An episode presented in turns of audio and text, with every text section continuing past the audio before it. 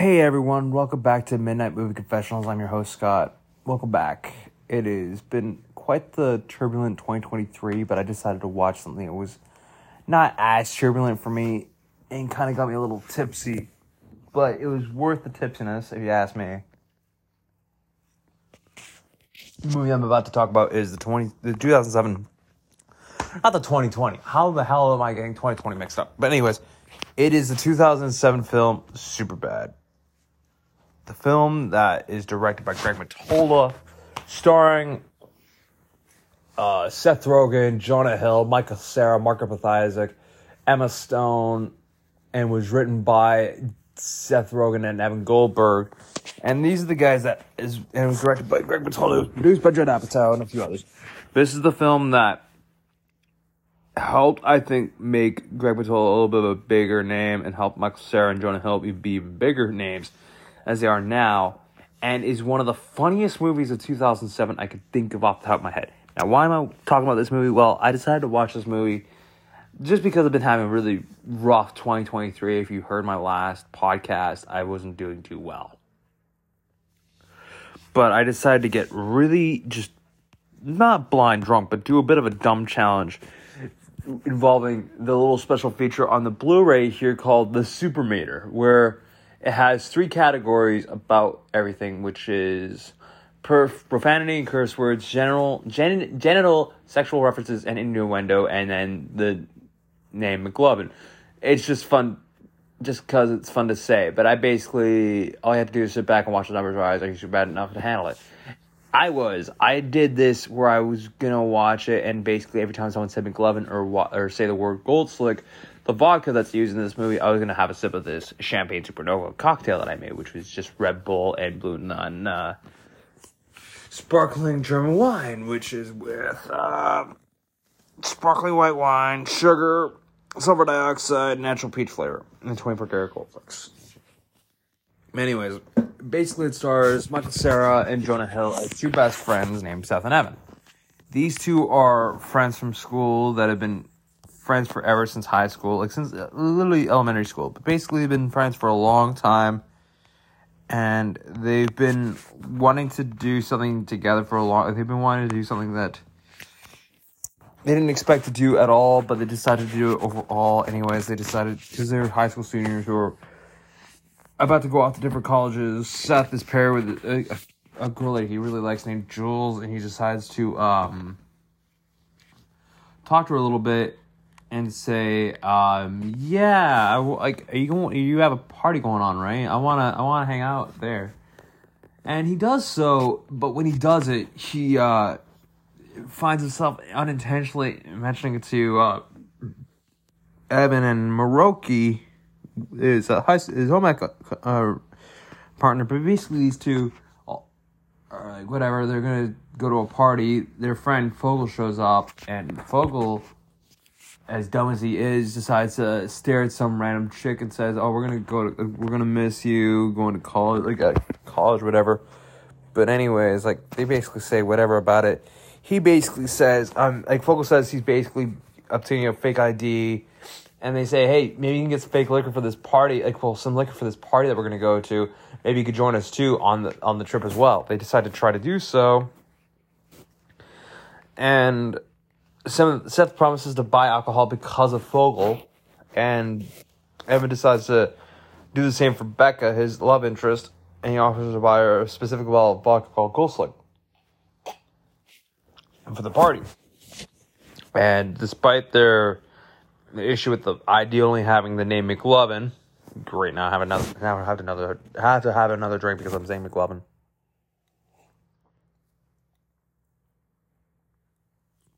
It just has the one name. Even Evan says, "Who are you, Seal?" Like, how, like I don't think many kids my age knew who the hell Seal was. But anyways, like they say, whatever they try to get uh liquor he's knocked out at the last second by a robber. When the police officers show up, they think that he's getting arrested when he's not. They, in fact, find themselves um, giving him a ride to the party. And uh, Seth, get, Seth gets hit by a car because he was just so upset about everything. He finds himself talking to this guy named Francis, who is the driver of the car, and promises to take him to another party where they can get alcohol. Meanwhile, the officers Slater and Michaels, played by Bill Hader and Seth Rogen, respectively, uh, take Fogell on a ride along and bond with him. Despite being on duty, they also start drinking, use their sirens properly, shoot at a stop sign. They do a bunch of dumb shit that is just like they would have been fired by now. Like they would have been fired. Like it just it just doesn't make sense. At the party, Seth fills laundry detergent with balls in the basement with alcohol as he finds in uh, he finds in the fridge and dances with a drunk Jacinda who stains his leg with menstrual blood. Also, men high on cocaine make Evan sing these eyes for them. I think this is a song by the Guess Who. I think. Yeah, it's a song by the Guess Who, but it's whatever to me. And as they're about to leave, they're confronted by Mark, the fiance of Jacinda, who has a brawl ensue. Because of that, she calls the police. Seth and Evan escape.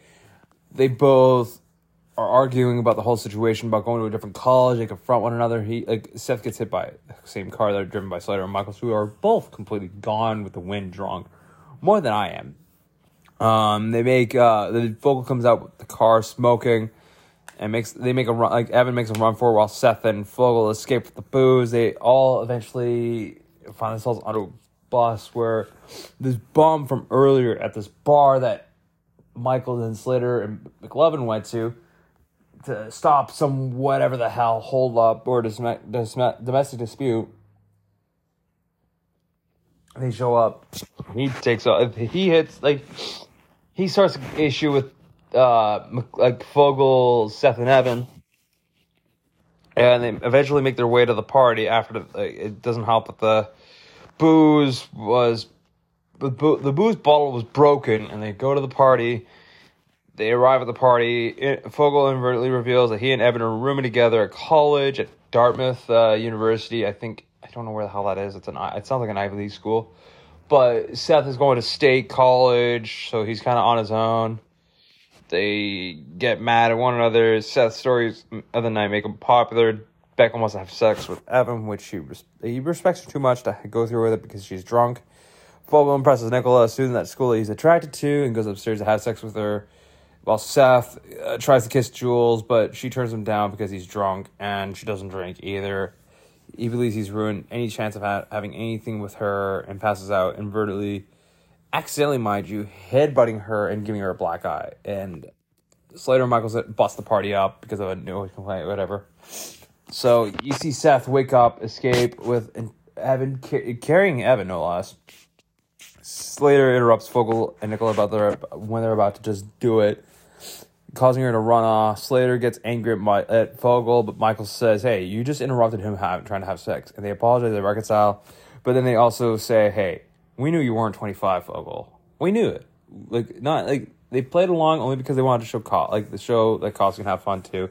To make it up to them, they arrest they arrest him to make him look like a badass, and they resume their bonding, eventually destroying the car with a, with a Molotov cocktail. And Fogell, after the Molotov hits the car, shoots it with Slater's gun, which I'm gonna say is gonna make them look worse off if, when the story like when they're uh, when their superior probably shows up and asks what the hell happened. But anyways, that is Fogell's story wrapped up. Like we don't really find out what happens to him after the fact, which kind of makes me a little sad. But honestly, that's not a big deal. It's more or less a story about Seth and Evan. These two are doing whatever. They return to Evans Seth reveals to Evan that due to seeing he saw housing forms at his house three weeks earlier and learns that Evan and Fogell were rooming together the whole time. He doesn't really care. Evan only admits that he didn't want to room with Fogell, but he was afraid to live with strangers, and he apologized before reconciling. The next day, they go to the mall where he's trying to buy, uh, where Seth's trying to buy jeans or whatever, and um, they run into Jules and Becca. Becca and Seth both apologize for their drunken behavior the previous night. The boys pair off girls. Seth takes go uh, takes Jules to go buy concealer for her black eyes, so she doesn't worry about it for uh, the uh, commencement ceremony. And Evan and Becca leave to go buy comforters, one of which is to reply, replace the one that she ruined by vomiting on it at uh, Jules' house. and we just kind of see Jules and uh, like uh, Seth just kind of walking along in the mall, doing whatever, and that just kind of ends the movie. And it, it it's kind of sad a little bit because we don't see what happens to like Fogell and Michaelson Slater. And I have some ideas about what could have happened, but I don't really care to try and honestly put that onto paper or any shit like that because there's no point. All right, it, it's over and done with. It's whatever. It's just, it's just, it's just, um.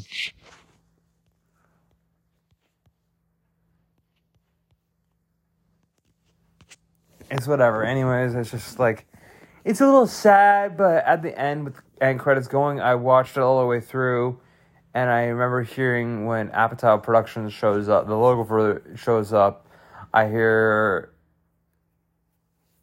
my uh, Jonah Hill saying, "I love you," and it's maybe it's, I don't know if it's a, a message to the audience or maybe it's just a message to uh, to Evan.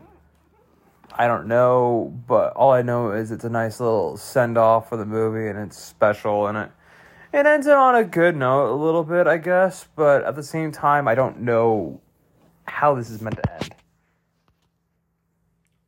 All I know is that um, it ends on a. If I'm honest, it ends in a good way. Maybe I gotta say this movie gets an eight out of ten, hands down. I know another movie that I need to watch is Bullet Train, and that's one movie I will probably get to soon.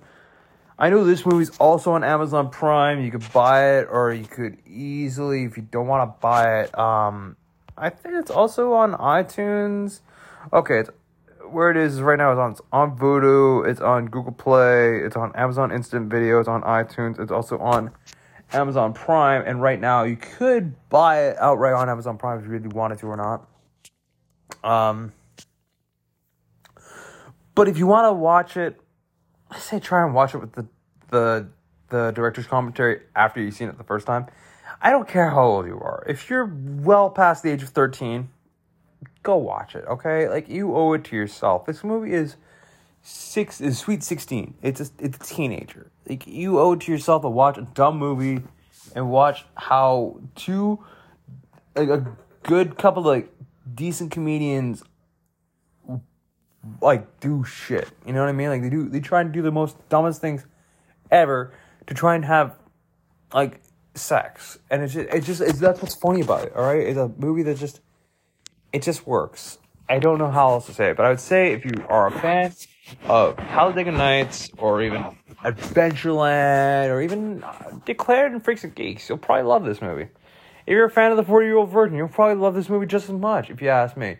If you're not really a fan of teenage coming of age dramas, then don't even watch it then. If you are if you haven't even seen a coming of age drama, and you're already well past your teenage years and you're an adult, you owe it to yourself to watch this movie, okay? You you owe it to yourself. I'm watching it, I'm 30, okay? I'm watching a movie that I haven't seen in a good while. I think the last time I saw it was the first time I bought this sucker on DVD, which was 2 years ago maybe? I don't remember how long it's been since I bought it, but I remember I bought it a couple years ago.